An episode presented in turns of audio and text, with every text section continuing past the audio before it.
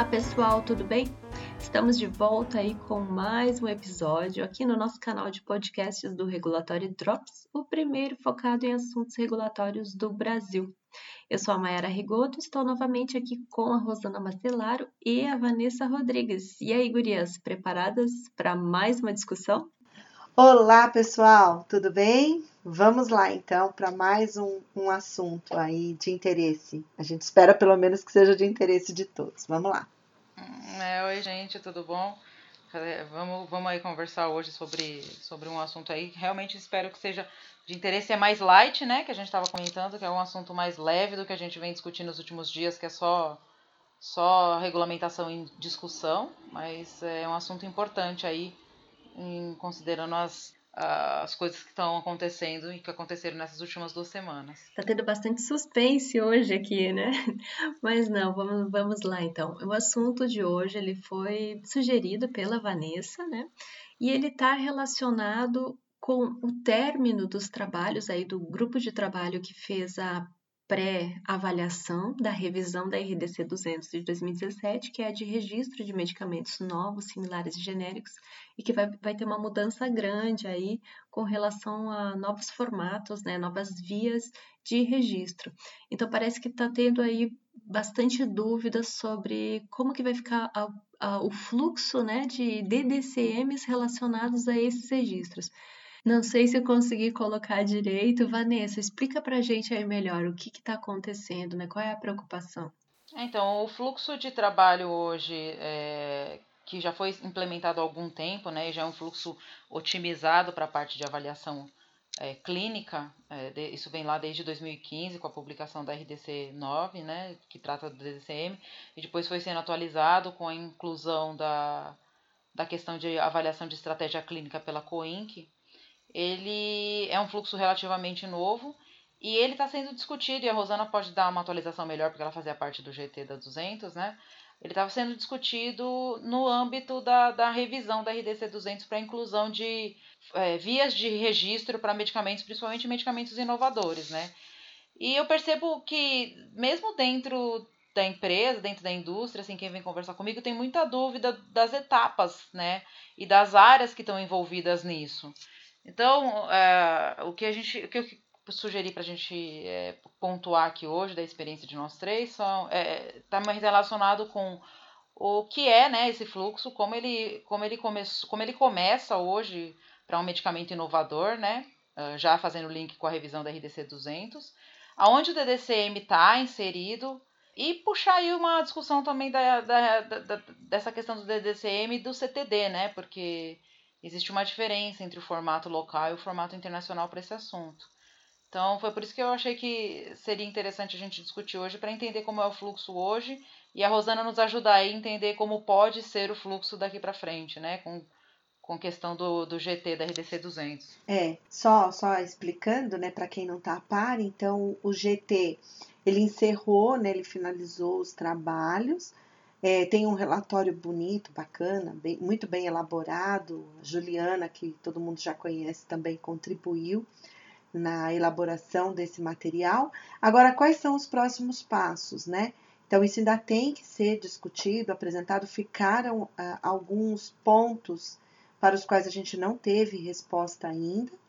Inclusive, não sei se vocês se lembram, Vanessa, Maiara e pessoal, que a gente não sabe se ainda vai ser também discutido o módulo de qualidade, né, a sessão de qualidade da RDC 200, que seria importante, na minha opinião, que fosse discutida, inclusive com o mesmo grupo, poderiam ser acrescentadas algumas pessoas, mas o mesmo grupo tinha que estar, porque senão parte do que tudo que já foi discutido fica perdido ou necessitando revisar, né? E então ele tem que ser trabalhado ainda internamente e inclusive para ser proposto, né, como revisão ou uma revisão total da 200 ou uma revisão aí uma, uma RDC que faria a alteração desse capítulo dessa seção de eficácia e segurança né, clínica desses produtos, né, da, da, da RDC 200. Né? Então, só para situar o pessoal. Ah, então, é, é, o que eu queria colocar aqui para a gente discutir inicialmente? Primeiro que eu acho que uma das coisas mais importantes, inclusive considerando essa revisão da, da, da RDC 200, que foi um passo que a Anvisa deu lá, acho que foi em 2017, se eu não me engano, foi estabelecimento primeiro de protocolos, né, de avaliação de protocolos de segurança e eficácia, na verdade de protocolos não, de estratégia clínica de segurança e eficácia, tá? Então quando a gente olha a RDC 9 hoje, que é a RDC que trata dos estudos clínicos, principalmente daqueles estudos clínicos que são conduzidos localmente, né, porque o DDCM ele é aplicável para estudos clínicos que são conduzidos uh, no Brasil, qualquer etapa de estudo clínico conduzido no Brasil.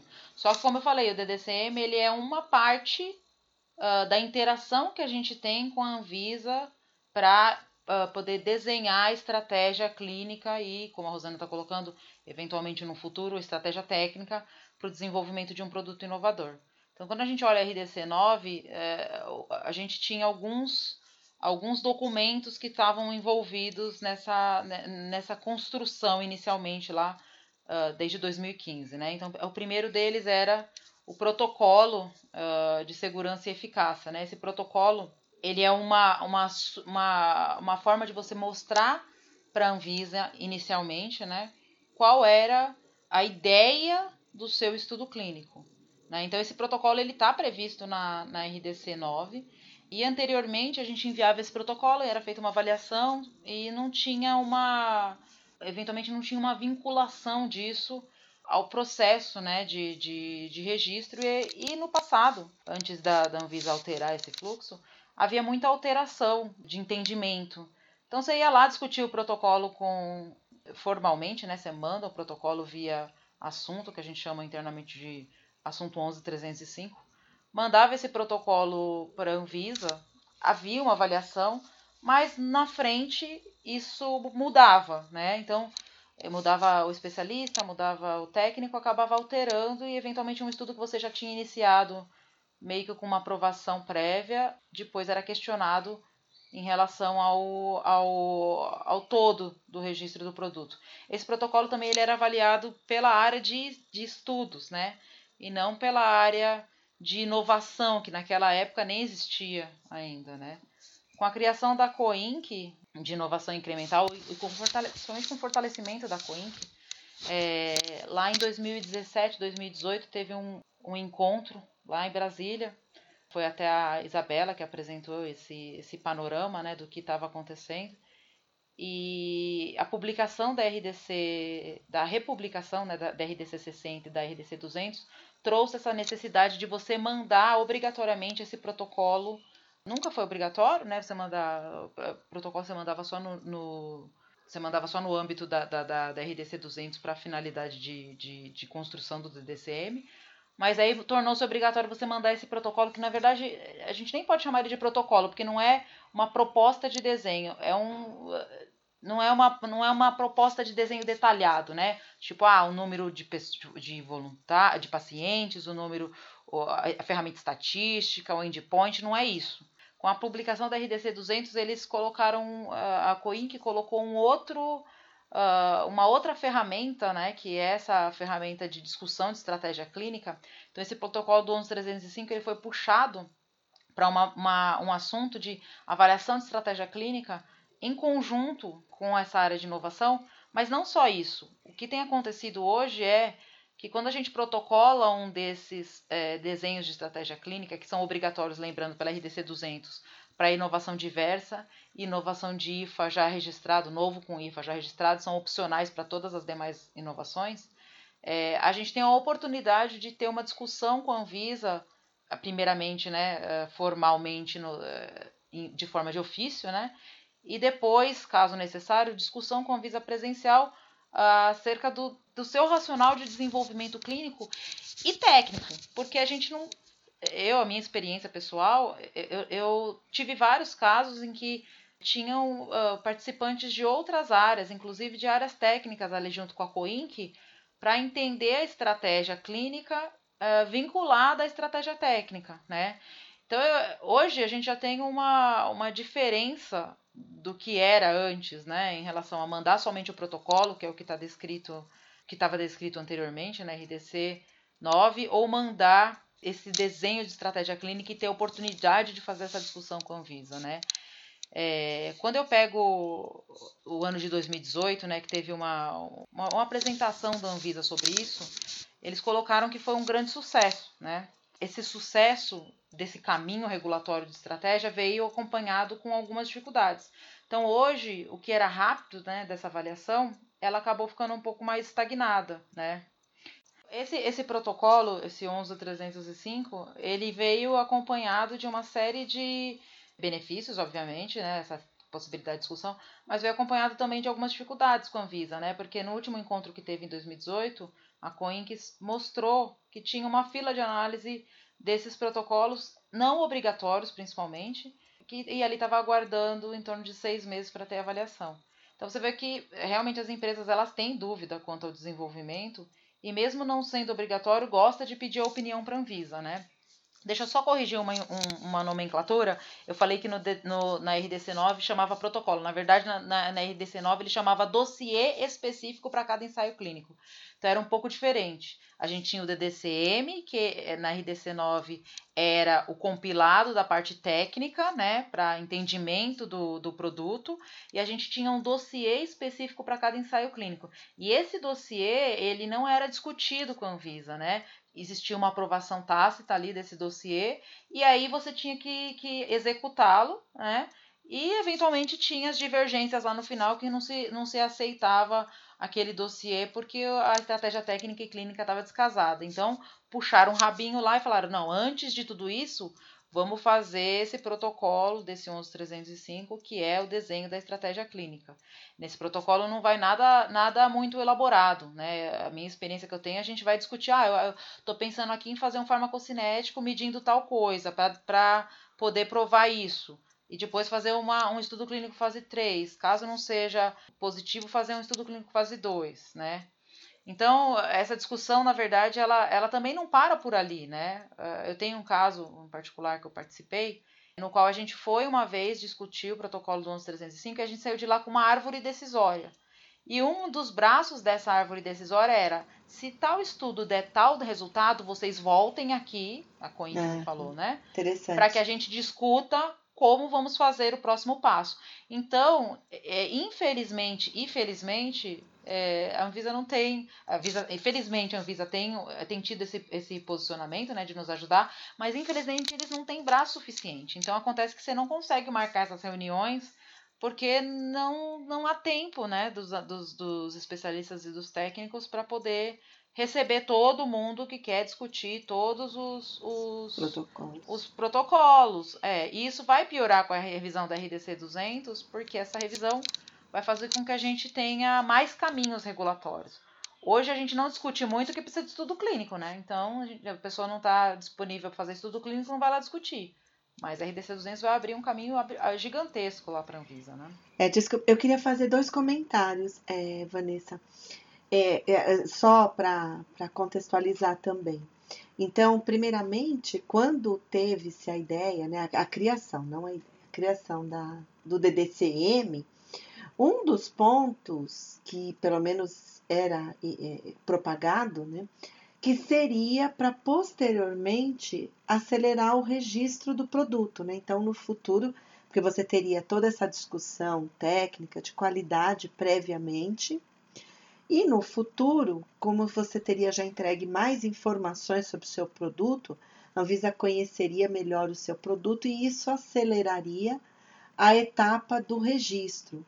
Só que, primeira, primeiramente, né, a gente não pode esquecer que são áreas distintas, então, às vezes, né, por mais que seja conhecido, foi muito discutido numa área, e você depois inclui todas essas áreas que são áreas ligadas à GGMED. Né? Então, você começa discutindo com a COPEC, que é a coordenação de pesquisa clínica, mas depois você precisa passar por áreas que estão ligadas à GGMED. Então, primeiro ponto. E o segundo ponto, a 9, ela veio com prazos, que depois até você pode detalhar aí melhor para o pessoal os prazos. E aí, essa passagem pela GGMED, né, tem prazos que não estão previstos, né? Então, também o quanto que isso poderia ou não comprometer a previsibilidade por parte das empresas. Eu acho que você poderia comentar também esses dois pontos, uhum. né?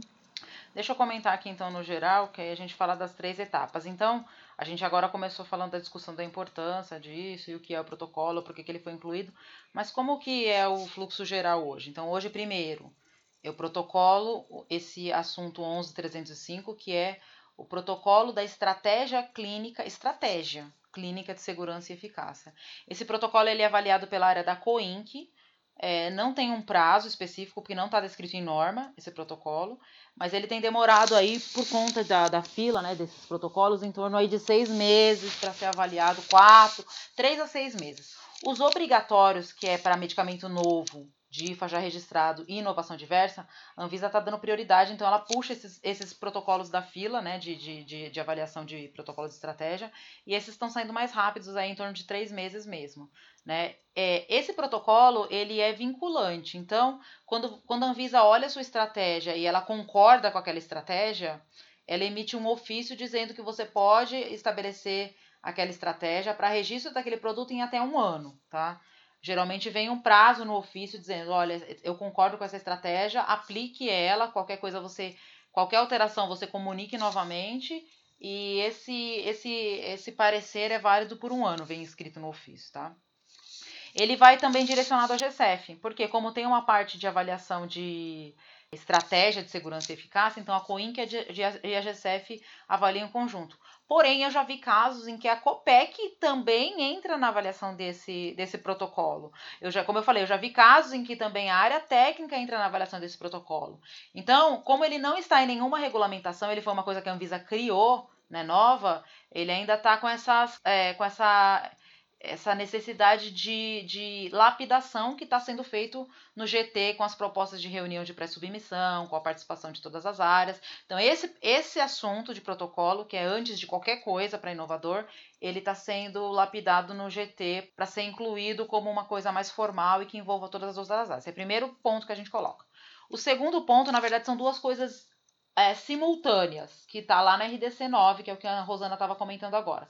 Então, a primeira coisa é simultaneamente a área técnica da empresa faz um, do, um, compilado das informações técnicas do produto, então informações do IFA, informações do produto acabado, de estabilidade, de formulação, de desenvolvimento, né, que é o DDCM.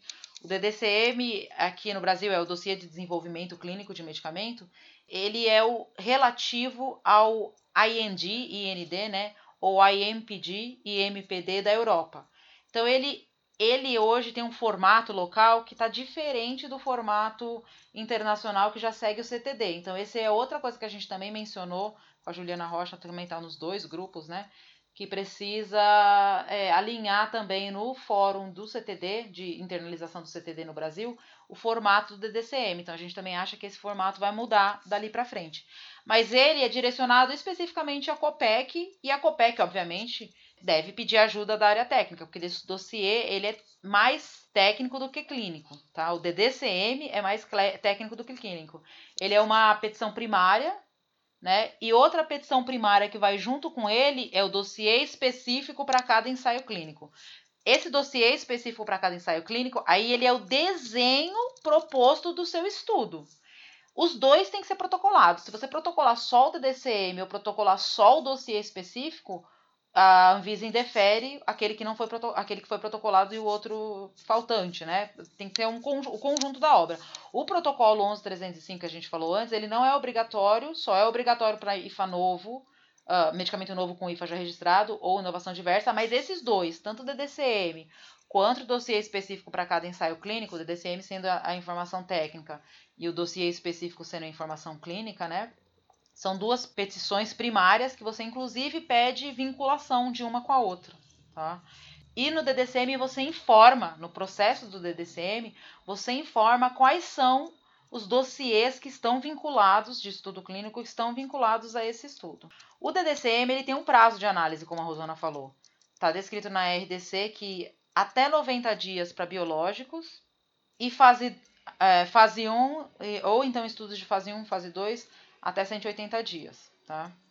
E caso não, não, não, não houvesse, até para biológicos e para outros produtos, tá? Até 90 dias para qualquer outro estudo, fase 1, fase 2 até 180 dias.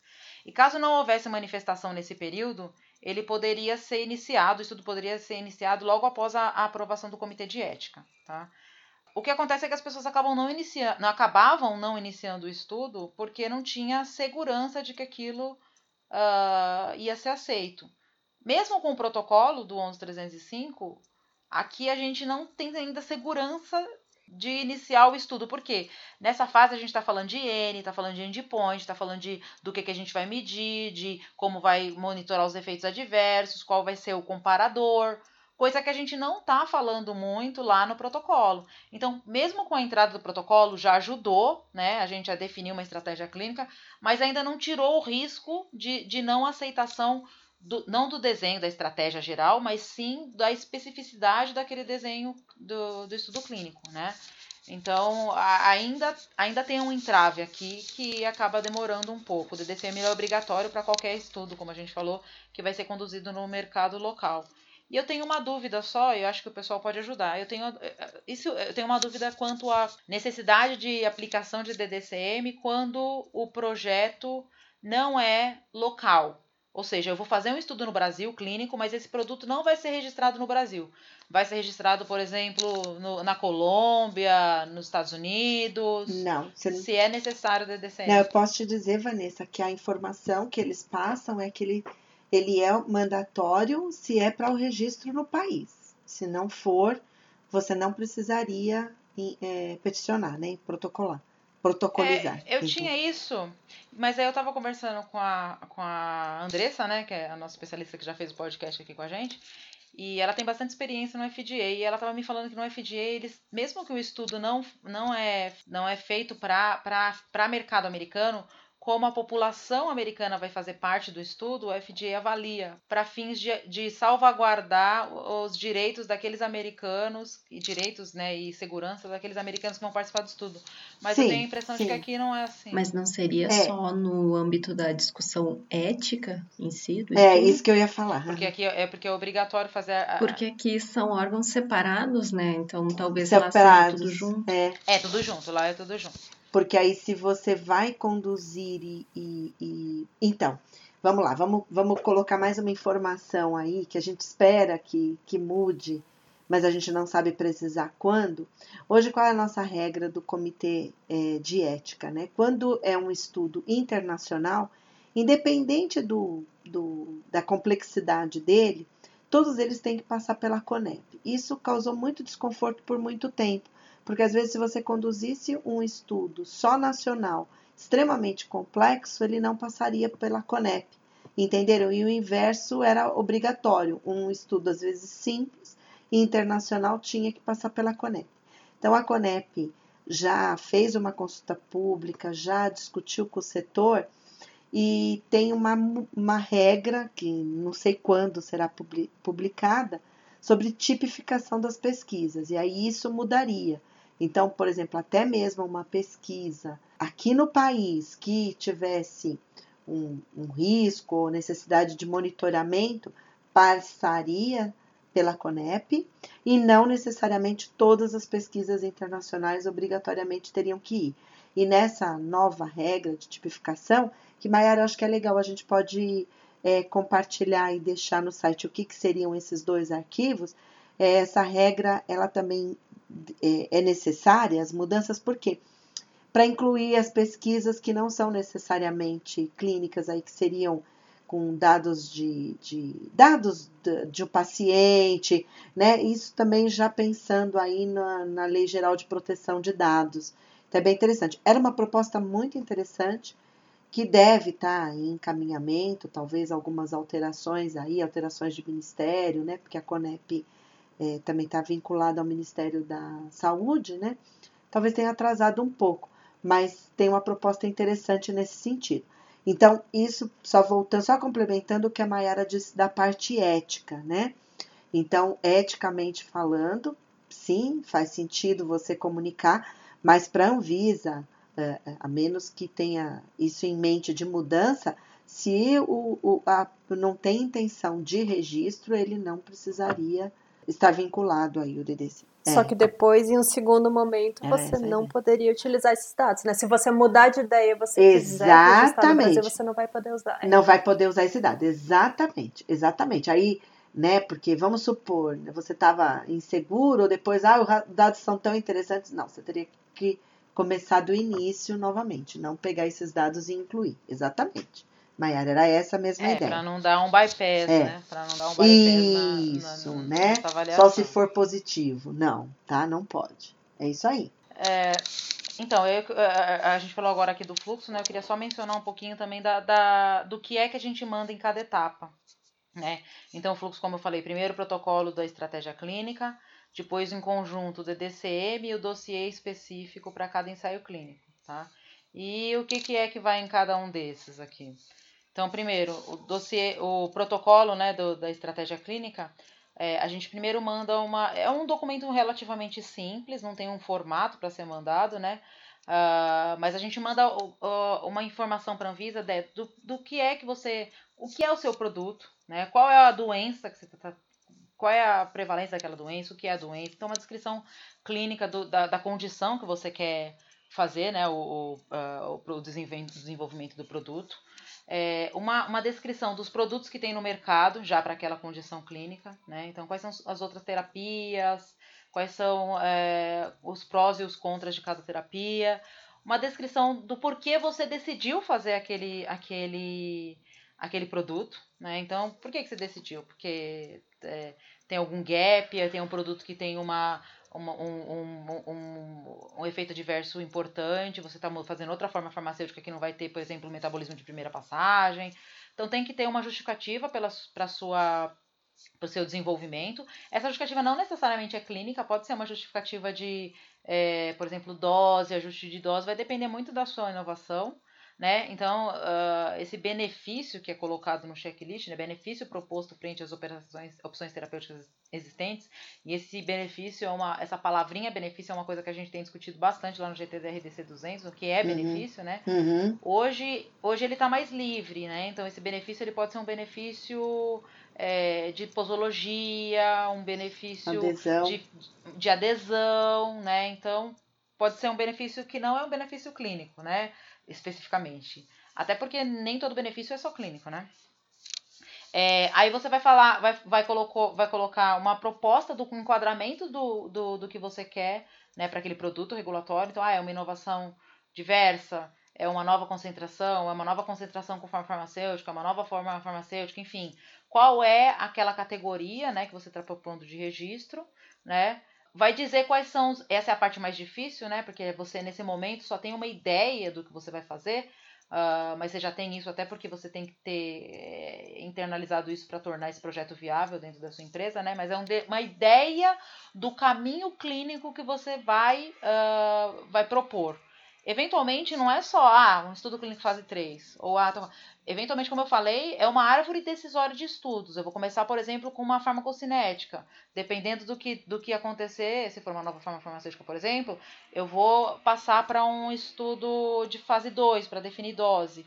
Ou então, tem casos em que você vai começar com um estudo toxicológico, por exemplo né? Se você está falando de uma dose distinta, que você ainda não tem evidências de literatura, é uma molécula já, que já está no Brasil, obviamente, porque a gente está falando de inovação, sempre são moléculas que já estão no Brasil, né? Quando a gente está falando de novas moléculas, ainda não temos o caminho regulatório para registro de novas moléculas no Brasil que não seja por estudos clínicos completos, né? Então aqui uhum, inovação.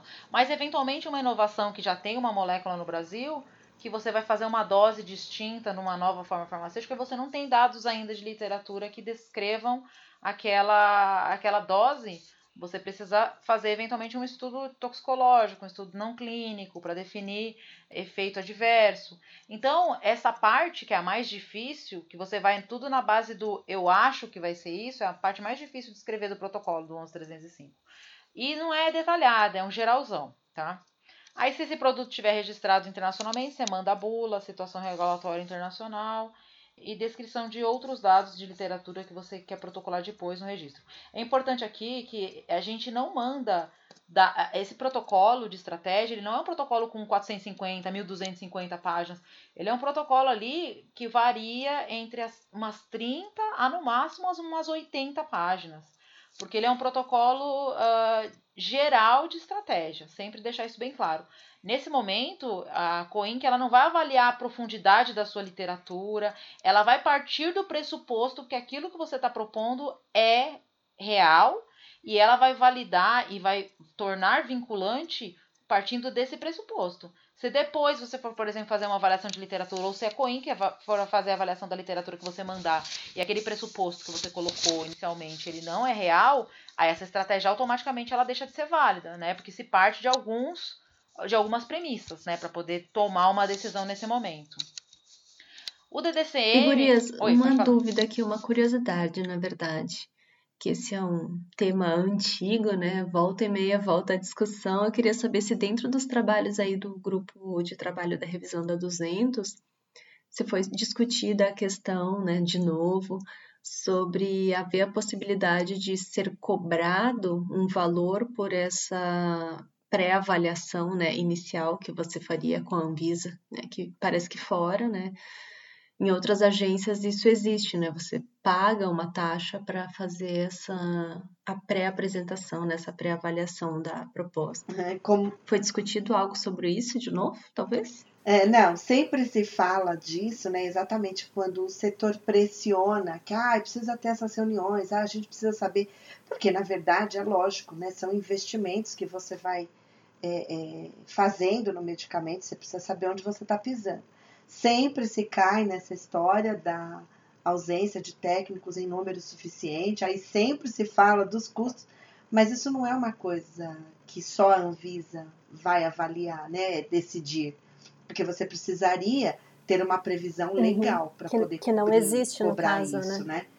né? Não existe. Então é sempre tem a discussão e sempre fica com as mesmas dúvidas, né? E o próprio setor sabe que ele não se recusaria de pagar, porque não é mandatório, você quer arriscar. Você está tão confiante da sua estratégia, você vai arriscar, você não paga por essa reunião, né?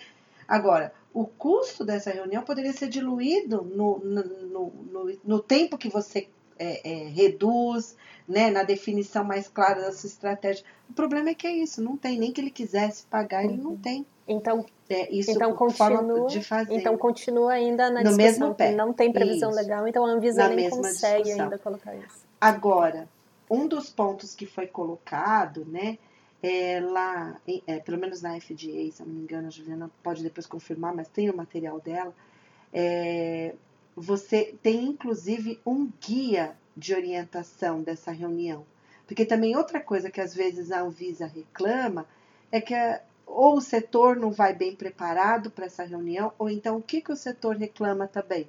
Isso já foi colocado por, pela própria Anvisa em reuniões técnicas com o setor. Fica bem delicado por parte deles, porque quando você chama para essas reuniões prévias, esse processo ainda não está na Anvisa. Então, quem vai participar dessa reunião? Às vezes é um técnico que não necessariamente vai ser o mesmo técnico que vai analisar o seu dossiê depois. Então veja como isso é complexo, né? Então existem guias orientativos e eu acho que isso poder, traria um benefício muito grande se nós também tivéssemos um guia claro, porque aí você registra essas informações, né? Alguém assume esse compromisso e nós não temos. Por outro lado, também eu, eu gostaria de compartilhar com vocês que uma das propostas do setor forçava bastante isso. Ah, a Anvisa tem que ser mais clara, é o que for decidido, não for alterado. E a gente compartilhou essa proposta com os associados e a gente não teve muita contribuição. Ou seja, o, o risco não é tão grande assim, a, ou então as empresas ainda, exatamente porque está em discussão da 200, então nem todas têm essa expertise e não conseguiram ainda enxergar esse risco, não sei dizer para vocês né? Mas a gente não evoluiu muito. A discussão foi grande em todos esses sentidos, custo, é, obrigatoriedade e, e, a Anvisa também é, ter uma ata e aceitar o que for discutido, mas isso patinou um pouco e não teve uma conclusão. Então sempre ficam aquelas redações amplas, né? De que sim, haverá uma discussão prévia, o que foi acordado deve ser seguido, mas sempre a segurança de que se você alterar muito do que foi dito, porque o resultado pode ser diferente. Você precisa de novo conversar com a área, é o que a Vanessa falou agora há pouco, Isso não vai te trazer uma segurança absoluta mesmo, porque nós estamos falando de algo que não é também previsível em 100% e a, a, a obrigatoriedade, um custo adicional para dar previsibilidade, para dar é, celeridade, isso precisa de uma previsão legal. É, uma vez eu estava conversando com uma, um parceiro internacional falando sobre como era na Europa, né? Na Europa, qualquer reunião que você marca com a agência, no EMA, né? Se você for falar da parte de avaliação centralizada lá com o EMA mesmo, qualquer reunião que você marca, foi numa época que eu fui numa reunião com a Visa, inclusive, são, eram, na época acho que era 20 mil euros uh, o custo que a pessoa me falou. E ela falou assim: não tem nem água, eles não servem nem água. Então a gente tem lá na Anvisa, além de, de grátis, a gente ainda tem um café. Água e café. Bom, água e, e café. Água, é. é. é. De graça, café bom. Então, olha só, a gente está no lucro ainda por enquanto. É, e ter um guia também para as empresas saberem o que levar, porque eu às vezes imagino podem marcar reunião quando a empresa está pensando em alguma coisa de forma muito incipiente. E a Anvisa também não é consultoria, né? Tem que ser para aquilo que já está desenhado, pra, com as pessoas que conhecem do tema, para poder ser uma discussão rica. Né? E aí o comprometimento de um técnico que ele nem sabe se vai ser ele que vai analisar é muito, muito delicado, né? Precisamos, precisava é, é, é ajustar melhor, né? Alinhar muitas arestas, né? Aparar muitas arestas desse processo Sim, atual. Sim, porque né? a definição de uma estratégia pode ser muito ampla, né? O que uma é. empresa entende como estratégia é. pode ser uma coisa super simples, sei lá, tá no início, pensando em mercado, e a outra não, já tá com um desenho. O realmente. quanto que você então, é conhece, é então, em que momento que você vai fazer essa reunião? Não pode ser tão precoce que você não saiba nada nem tardio, quando aí você praticamente não precisaria Já mais tá, é. da reunião. Então é, é esse limite, né? É, é, eu, eu particularmente acho que quando a Anvisa fez essa, é, é, essa abertura de olhar esse dossiê e, e, mais do que isso, fazer uma, um vinculante disso, ou seja, eu olhei, nossa, eu achei super ousado e super é, da, assim, da parte deles, porque tudo isso de dificuldade que vocês estão falando, né? Realmente nessa etapa você não não tem uh, tanta informação, você tem um, um, desenho. E outra, eles, como você está falando, também tem pouca gente para avaliar. Você pode mandar, tipo, 400 mil páginas de literatura. Uhum. Ele não vai conseguir ler tudo isso para te dar uma resposta. Exatamente. Primeiro, eles não são consultoria, de fato. Segundo, porque nessa etapa, não tem pessoas suficientes. Segundo, porque nessa etapa você está ainda numa coisa que você não sabe, né, o que vai acontecer. Eu não sei, eu fico preocupada com com o futuro dessa, dessa, dessa revisão da RDC 200 se a gente não tiver de fato uma abertura é, de número suficiente de pessoas, ainda que seja pago, né, para gente, uh, a gente ter esse, esse, essas orientações. Mas, e, e, uma garantia, uma previsibilidade do que vai né, acontecer com o seu processo. Né? Porque também se demorar muito tempo, Será que não inviabiliza? É, time, muda, né? é, muda Pode inviabilizar alguns, né? É. Eu vou pular agora, eu vou pular o DDCM, porque o DDCM é maior, vou passar a parte do dossiê específico para cada ensaio clínico. Então, próximo, em paralelo com o DDCM, é do dossiê específico para cada ensaio clínico. Esse dossiê, na verdade, ele é só uma. Ele é meio que administrativo, porque a informação clínica e técnica está lá no DDCM, né? Ele é uma informação clínica, porque dentro desse dossiê vai o protocolo do ensaio clínico, né? Então, vai lá dentro desse, desse peticionamento os formulários, taxa, vai o protocolo do desenho, então, é, com objetivo, desenho, metodologia, consideração estatística, organização do ensaio, uh, o comprovante de que esse, desenho, que esse ensaio está registrado na base de dados. Então, ele é um, do, um documento clínico, mas ele é complementar ao DDCM, né? Que ele é um, um documento técnico e clínico, tá? Então, esse dossiê, ele é mais, mais é, esse dossiê clínico, ele é mais para você apresentar o protocolo para a Anvisa, tá? Eu não sei se não deveria ter um documento só, só o DDCM, porque o DDCM também fala dessas informações, tá? Mas assim está na RDC 9 de 2015. O DDCM ele é dividido em três etapas, né? Brochura do investigador, plano de desenvolvimento do medicamento e dossiê do medicamento experimental. A brochura do investigador eu falo que é literatura. Então é avaliação, é como se a gente fosse fazer uma avaliação de literatura do que tem acerca daquela molécula, da forma farmacêutica, uh, de efeitos da molécula, de, de outras terapias, riscos. Uh, é uma, uma avaliação de literatura e de dados que você tem eventualmente conduzido anteriormente. Né? Então, se, por exemplo, é uma nova associação, você tem dados anteriores das monodrogas que tenha que ter alguma, alguma preocupação, você inclui. Ali é como se fosse um, uma pesquisa bibliográfica mesmo uh, da empresa acerca da, daquilo que você está propondo. Tá?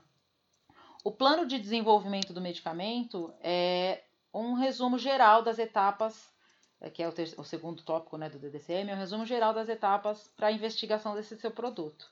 Tá? Então vai falando sobre, uh, você vai falando sobre ensaios que são conduzidos em outros países, qual é a substância ativa, qual é a categoria que você está propondo, classe, objetivos, os desenhos, né, de novo, dos estudos que estão sendo feitos. E aí não é só os desenhos do estudo do Brasil, né? É o objeto do DDCM. Nesse caso, é o desenho dos estudos gerais, de todos os desenhos dos estudos que estão sendo feitos. Uh, para aquele registro do produto, né? Porque eventualmente, dependendo do produto, você tem uma série de, de outros uh, locais, né? Sendo uh, realizados estudos de outras fases em outros locais, né? Também. E o mais, uh, o, o, mais complexo desse DDCM, que é o que a gente tem que alinhar a estrutura também ao CTD, é a parte da, do dossiê do medicamento experimental. É, esse daqui eu falo que dependendo da fase que você está do seu estudo que você vai fazer aqui, você vai, vai propor, por exemplo, um estudo clínico de fase 3, aqui já de um estudo de eficácia, já final aqui no Brasil, é praticamente, esse dossiê de medicamento experimental é praticamente uma, é, o, o dossiê de registro do produto adiantado.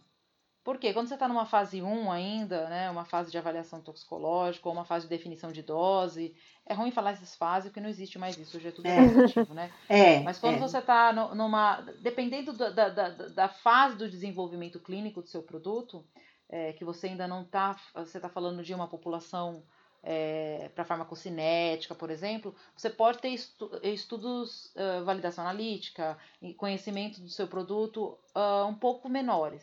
Agora, quando a gente está falando de um, de um estudo pivotal, né, de, de eficácia, que é o estudo que vai, vai subsidiar o registro, inclusive tamanho de lote, características do lote, tudo relacionado àquele, estudo, àquele lote do estudo pivotal, de um ou mais estudos pivotais, basicamente você está adiantando o dossiê para a Anvisa. Por quê?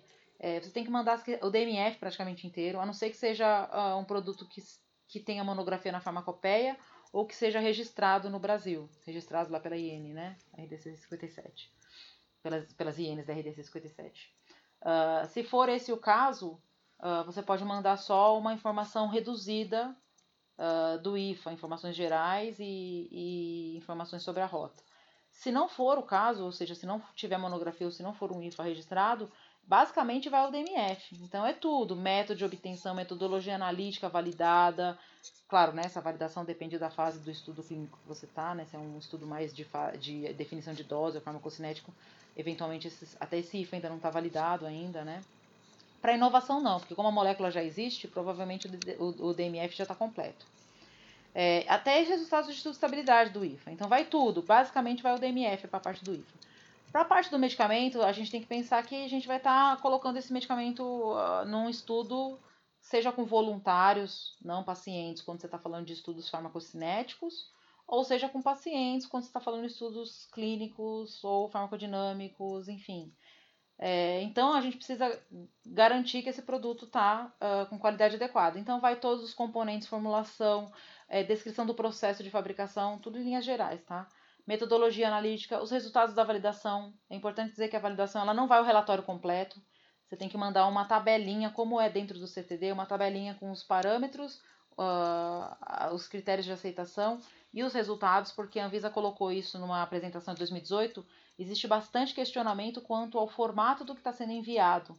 Se você mandar um relatório de validação completo, por mais que você já tenha esse relatório de validação completo, é um documento, a, um documento técnico grande para COPEC, porque o DDCM é orientado para a COPEC avaliar. E a COPEC ela não avalia documento técnico, ela só quer saber quais foram os parâmetros que você avaliou é, se estão dentro da especificação do que você estava propondo. Então, tudo aqui, quando a gente está falando de validação, são uh, tabelas, né? não, são, não são dados completos. Agora, metodologia de obtenção, essas coisas são fluxogramas. Então, é uma informação completa de uma forma mais uh, resumida. Né? Aqui, Se você tiver Vanessa, placebo. Ah, Oi. Desculpa, eu queria fazer um comentário porque recentemente, assim, a Copec de, disponibilizou dois guias de qualidade, né? Do envio das informações de qualidade, exatamente com o intuito de padronizar. Então, foram os, os guias, na verdade, eles fazem, eles incluíram muitas dessas tabelas, como você está falando, padronizadas, e também fizeram alguns ajustes por causa daquela instrução normativa que foi publicada junto com a RDC 301 de BPF e que ela falava, que então fala das boas práticas de fabricação dos medicamentos experimentais e ela tratava da rotulagem desses produtos, né? Ah, sim. E aí eles fizeram os ajustes nesses dois guias, tá? Entretanto, assim, a gente fez reunião com os associados e um comentário que prevaleceu foi que sim, a ideia das tabelas é compreendida, é bem-vinda, mas que a gente poderia ter também adotado as tabelas no modelo já da ICH. Porque aí, para quem recebe né, no, formato CTD, não teria que fazer ajuste, sempre a transcrição de informações é uma, uma você tem uma grande chance de erros, né? E para quem já fazia local, seria um formato padronizado para ser adotado. Então a gente não via grande impacto e aí está alinhado ao CTD. E tem as companhias locais que também trabalham com projetos externa, é, externos, né, de depois é, é, de exportação disso, né? Então também para eles seria o mais adequado e a gente até é, é, gostaria de encaminhar essa sugestão. Uhum.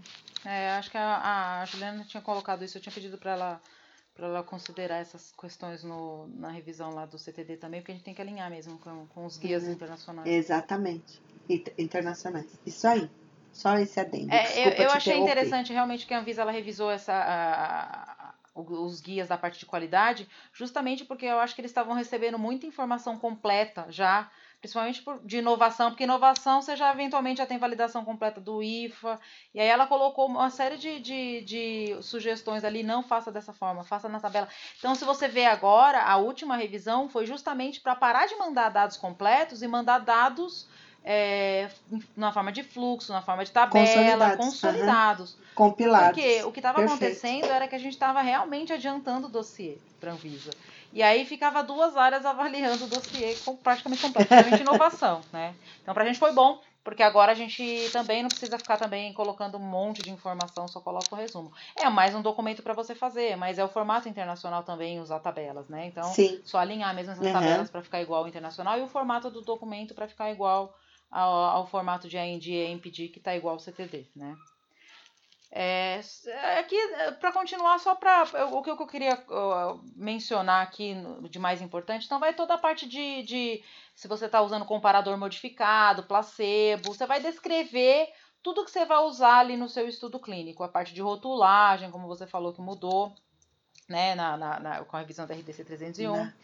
Acho que é a IN 45, se eu não me engano, 45. que é a IN específica para boas práticas de fabricação dos de medicamentos, medicamentos experimentais. Ah, é, Vou até conferir aqui o número. E o que, que eu, aqui acaba que se repete um pouco o que vai lá no dossiê específico para cada para cada condição, porque aqui também pede para mandar uh, avaliação do desenho, né, da parte do desenho, é, do, do, da parte do desenho clínico, Ó, então aqui, resumo dos aspectos de segurança, resumo dos aspectos de segurança baseado na, na experiência prévia, né? Informações sobre o desenho do estudo, sobre participantes. É, o que, que eu vejo esse DDCM aqui para não ficar tão, tão, é, tão repetitivo do que é o, o, o, o dossiê de ensaio clínico? O DDCM, para mim, ele é uma, uma avaliação de, do total, de, do todo colocando o, o estudo que você está propondo numa perspectiva dos estudos gerais, se eles existirem, obviamente, né? É, e o dossiê de específico de cada ensaio clínico é o desenho daquele estudo que você vai peticionar especificamente aqui. Então, por mais que você descreva no DDCM né, as informações sobre o desenho do seu estudo que você está propondo aqui, na verdade vai ser mais uma, uma, uma, uma descrição em termos do, do conjunto da obra, não só clínica como técnica, né? Então seria uma, uma avaliação mais generalista. E o dossiê de ensaio clínico, ele já é uma, uma, um protocolo do desenho do estudo que você está propondo. Por isso que eu acho que talvez fosse o caso de os dois estão indo para a mesma área, então os dois estão indo para a COPEC, de ser um documento é. único, né? Entendi. Porque assim é internacionalmente. O IMPD, ele é, ele é uma avaliação geral, né, do que é o, o, o, o desenho como um todo, todas as fases que já se passaram e tudo mais, mas também é uma proposta do desenho daquele estudo que você quer protocolar naquele momento. Não existem dois documentos internacionalmente. Então eu vejo que esses dois documentos, DDCM e o dossiê específico para cada ensaio clínico, uh, com a, a, chegada e a atualização para o CTD, eles vão virar um só, né? E aí esse documento ele vai ser dividido entre as áreas conforme é hoje uh, a avaliação, as áreas né, que participam do processo de avaliação de registro de medicamento inovador, tirando a questão de e rotulagem, obviamente, porque não tem ainda e rotulagem, a parte de plano de farmacovigilância, porque ainda é muito cedo para você falar de farmacovigilância. Mas eu entendo que esse DDCM, se ele tiver no formato de CTD lá no futuro, ele vai ser um documento único que vai falar o panorama geral, vai trazer a proposta do desenho do estudo local, e ele vai ser compartilhado com a COINC, com a GRMED, com a GCF, com a CETER, se tiver estudos de farmacodinâmica. Né? Então, eu, é, eu vejo que ainda está para mudar isso. Essa proposta de mudança vem muito em linha com aí, o comentário de alguém, eu não lembro quem da Anvisa que comentou isso em algum fórum que eu fui, e eu até mencionei isso para a área clínica falando que essa parte de. Porque saiu duas ordens de serviço atuais sobre é, é, aceitação de estudos, avaliação, avaliação otimizada de estudos internacionais e protocolos de desenho de estudos internacionais, ainda que tinham, tivesse um braço no Brasil, que já fossem aprovados por outras agências altamente reguladas, EMA e FDA. E aí a, alguém da Anvisa, não lembro quem foi, fez um comentário em algum fórum que eu fui, falando que isso já é um passo para começar também uma revisão desse fluxo de DDCM, que obviamente vai ter que ser revisado por conta da RDC 200, mas já vem já com esse olhar também por conta dessa, dessa abertura né, de é, otimização de análise de desenhos e de estudo clínico e documentos técnicos da, do estudo experimental. E vai ter que ter, né? Porque a RDC 301 já veio também, é. né? É, mudando algumas coisas. Eu só quero confirmar mesmo, é a IN, Instrução Normativa 45 de 2019, que foi publicada em conjunto com a RDC 301 e essa instrução normativa é específica para, boas, para as boas práticas de fabricação de medicamentos experimentais. Só porque eu estava em dúvida do número, só para deixar confirmado aí para o pessoal que estiver ouvindo. Tá? É, esse daí vai lá junto com um dossiê específico, porque ele fala protocolo de ensaio clínico de acordo com as boas práticas. E aí ele fala que é o documento que descreve o objetivo, desenho, metodologia, consideração estatística, organização do ensaio, contexto e a fundamentação do ensaio clínico. Para mim, ficar os dois documentos aqui, eles são, é, na verdade, eles são um só. É a história clínica do produto. A gente pode fazer até uma, um paralelo com aquele, com aquele documento que a Anvisa está propondo na CP 760, que é o dossiê do estudo de bioequivalência, basicamente é, é, a história do projeto, né? A história clínica do projeto. E aí sim, com esse, se você consegue uh, fazer um documento no nível do DDCM barra dossiê para cada ensaio clínico, esse documento é aquele que você deveria adiantar para a Anvisa, para que aí sim você conseguisse fazer uma reunião de pré-submissão é, é, produtiva. Porque ali você tem a contextualização geral completa, que é a reclamação da Anvisa. Ah, vocês querem vir aqui discutir nada, discutir ideias, né?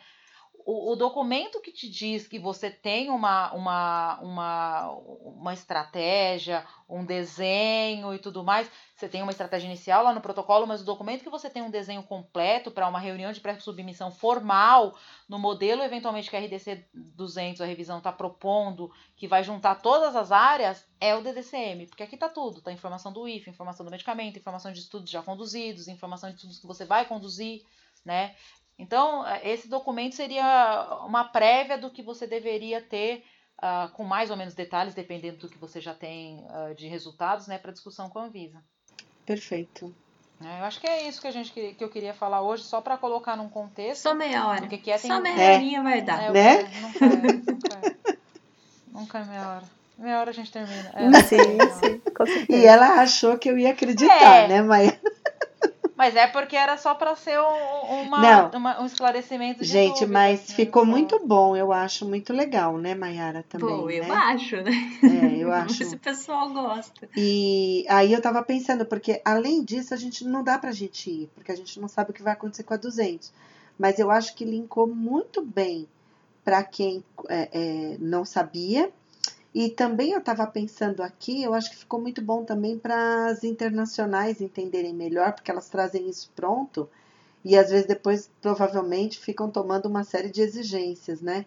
Então acho que ficou muito bom, sim, tá? Mas nunca 30 minutos, tá? E agora a gente precisa desligar, tá bom? Nunca, nunca serão 30 minutos. Mas então era isso, pessoal. Esse foi o nosso bate-papo de hoje. Vocês já sabem, né? Os nossos contatos aí, o info.regulatoriodrops.com ou nas redes sociais, lá na plataforma do Grupo CEO. Vocês podem entrar em contato, mandar comentários, interagir, que a gente gosta muito quando vocês enviam mensagem. Era isso, até a próxima. Uma boa quinzena para todo mundo. Tchau, tchau. Tchau, gurias. Tchau, tchau, pessoal. Até a próxima. Tá? Tchau, pessoal. Uma boa semana aí para vocês e até a próxima.